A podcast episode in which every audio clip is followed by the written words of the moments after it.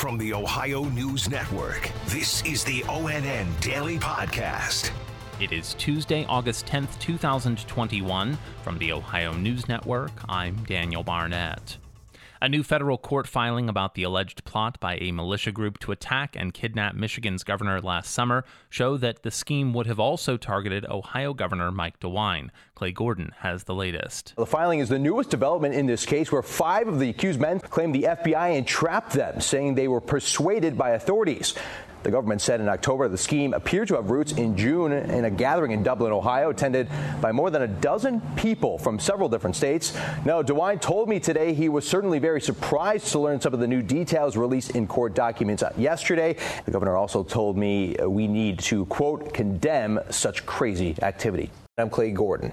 Doctors are urging parents to be vigilant about the health of their kids as the school year approaches. Marissa Sines spoke with several local doctors in the Cleveland area. Doctors say keeping kids not only in the classroom, but safe really boils down to the rules since the pandemic began. Watching your distance, washing your hands, and wearing masks. If your child is 12 or older, doctors urge you to start the vaccination process now. For kids younger than 12, it'll be a group effort to keep them safe. Do things outside if you have a choice of doing things inside and outside. If we're indoors, making sure that we're masked. We really need to consider those things that we may have been a little bit lax with. I'm Marissa Sines. If you've received a dose of the Johnson & Johnson COVID-19 vaccine, is it safe to get another shot if you feel one dose isn't enough? Kevin Landers spoke with Ohio health immunologist Dr. Joseph Gastaldo. The J&J vaccine is effective against preventing hospitalization and death, but people looking to boost their immune systems are now gaming the vaccination network by mixing their J&J shot with another vaccine. Statistically speaking, it's probably safe, but I can't say definitively. I've not seen any data that says that it's not safe to do. But again, we want to follow the official recommendations from the FDA and the CDC. Dr. Gastaldo says pharmacists are prevented from giving people the booster shot now. He says what people need to understand is that getting vaccinated is safer than being unvaccinated. I'm Kevin Landers. Two-term Cincinnati Mayor John Cranley has officially announced he's running to be governor of Ohio. Tracy Townsend reports. The 47-year-old Democrat has been exploring a bid for months and had raised over $1.3 million for the effort as of July. First elected mayor in 2013, he is term-limited from running again this year. He joins Dayton's Mayor Nan Whaley in the primary race. Republican Governor Mike DeWine is expected to run for a second term, but he will face challenges in the Republican primary. I'm Tracy Townsend. The community surrounding the Yenkin Majestic Paint Plant in East Columbus, where an explosion in April killed one man, caused damage to homes, and spewed chemical fumes into the air, says it has still received no answers about the explosion. More from Bryant Somerville. Back in April, the U.S. Department of Labor says the Occupational Safety and Health Administration was investigating. This investigation, it was said at the time, could take up to 6 months to complete.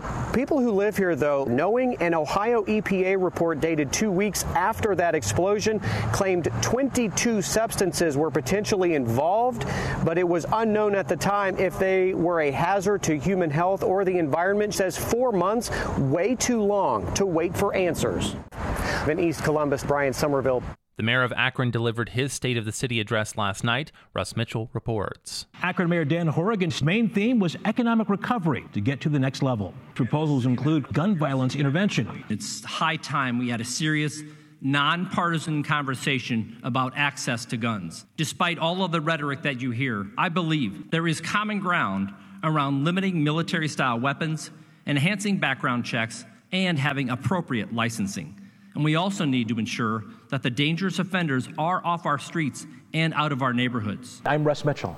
Leaders of black faith organizations, labor groups, current and former judges, and social activists are highlighting two sentences handed down in Cuyahoga County Court last week as justification for changes to the state's sentencing system. Here's Tracy Townsend. In one case, a black woman received 18 months in prison for stealing $42,000 from a suburban school where she was a secretary.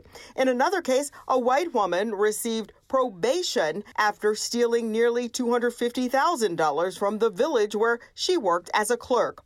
An Ohio Criminal Sentencing Commission project would create a database of sentences with a goal of more uniform sentences for defendants statewide. I'm Tracy Townsend. A proposed bill in Ohio is attempting to crack down on stolen and counterfeit items being sold in online marketplaces. Clay Gordon has the details. State Representative Haraz Gambari is a co-sponsor of HB 272, similar to legislation introduced in more than a dozen states, designed to identify where products posted online are actually coming from. If you are engaging on sales in the online marketplace, as of now, there are really no requirements to verify who you are, and the items that you're selling are legitimized items. Representative Gambari says this bill, if passed, only impacts those that sell above certain dollar or transaction amounts. It would not impact mom and pop shops or those trying to make money on their own secondhand items. I'm Clay Gordon.